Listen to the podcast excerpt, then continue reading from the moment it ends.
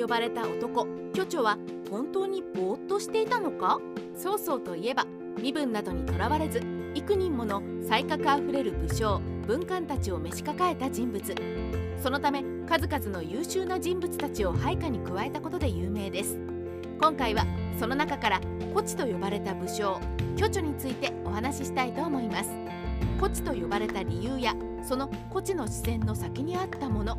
そういったことをいつものように筆者の妄想たっぷりでお届けしますね。巨著が召し抱えられた経緯。まずは巨著が曹操に召し抱えられた経緯をおさらいしていきましょう。正史では巨著は黄巾の乱の際に一族老頭で砦を築き敵と戦っていました。そんな中で食料不足になったために黄金族と和睦しますがこの時に族相手に牛と食料を交換。逃げた牛の尾っぽを掴んで引きずり回したので驚いた族が逃げてしまったという怪力乱心っぷりを見せつけています。その後巨著は手勢を引き連れ曹操に起伏して曹操に召し抱えられ側近の護衛として可愛がられることになりました。三国志演義では少しエピソードが加えられる。この生死での話に少し演出を加えたのが三国志演義でのエピソードになります。曹操が黄金族の残党を天意に対峙するように命じますがこの際に割り込んできた人物が巨著。巨著自体もその土地で長く黄金族の残党と争っていたので黄金の総大将という手柄をめぐって巨著と天意は一騎打ちになります。曹操は天意と互角に渡り合える巨著に驚き配下に加えようと考えるのです。筆者は横山三国志で最初にこのシーンを見たのですが巨著が落とし穴に落とされて捕獲され連れられてきたのを見た曹操が驚いて巨著に謝罪する絵が強く心に残っていますね。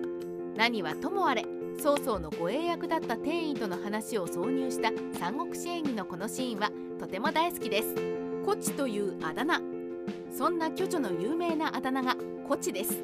この名前は戦の時は虎のように武々しいのに普段はぼーっと過ごしていることから来ています「地」という字はぼーっとしているということなのですね。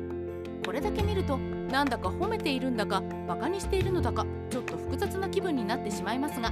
ここで少し考えてみたいのが巨著は本当にぼーっとしていたのかということです。巨著の数々の逸話。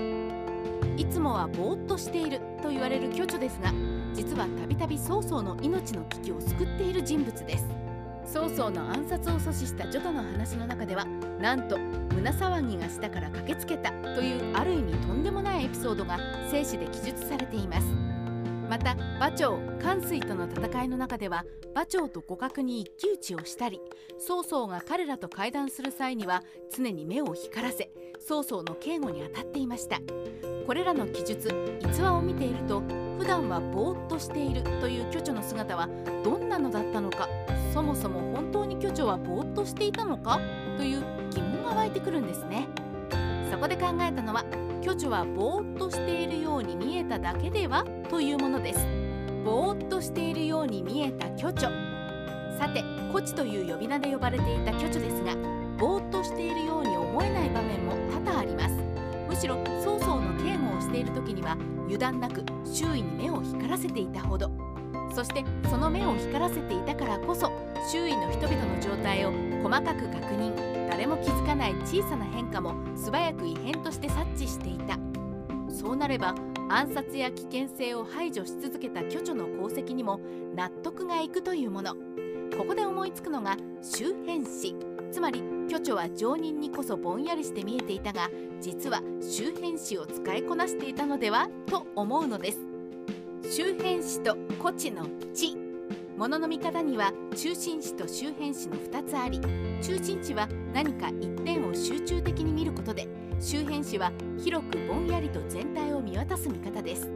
主に中心史は止まっているものを周辺史は動くものを見るときに例えばスポーツなどで使われます。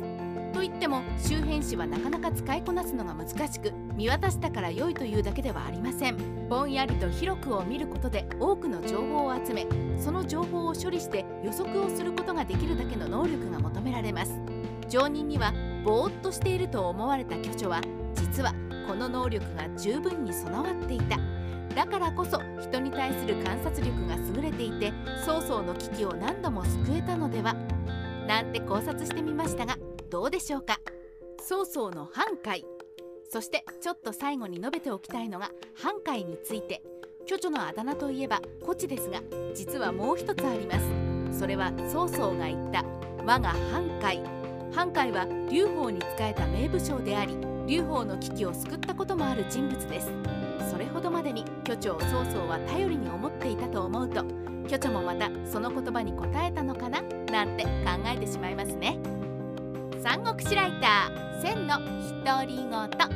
巨長は曹操をよく守った武将でしたが曹操の亡くなった後ではほとんど話がありません。それはすでに老年に達していたからなのかそれとも仕えるべき守るべき人を失ったからなのかコチと呼ばれた半海とも呼ばれた武将。もしかしたら愚直にただ一人に仕え続けたその生涯がそこにはあったのでしょうか。